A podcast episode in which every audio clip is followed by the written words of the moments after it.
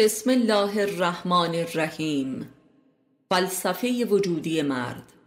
کاوشی در ذات نرینگی معلف استاد علی اکبر خانجانی. صفحه سی و سه. چهار عاشقیت. عشق آن ادعایی است که از جانب مرد نسبت به زنی ابراز می گردد و او را به طور یک جانبه متعهد به وفایی ابدی و نامشروط می سازد.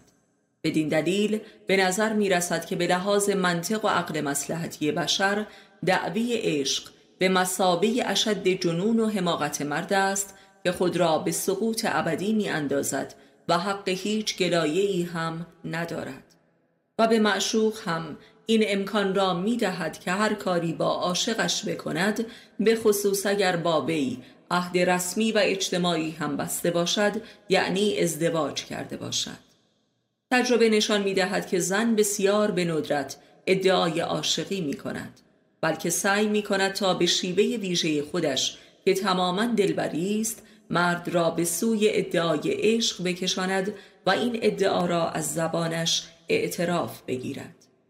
با این اعتراف است که سرنوشت این دو نفر به گونه ای که مطلقا برایشان قابل پیش بینی نبود به وادی دیگری می افتد و آنان را به طرزی ای به یکدیگر مبتلا و متعهد و زنجیر می کند و به ذلتی لذت بخش می کشاند به عذابی خوش به اسارتی عزیز و لذیذ.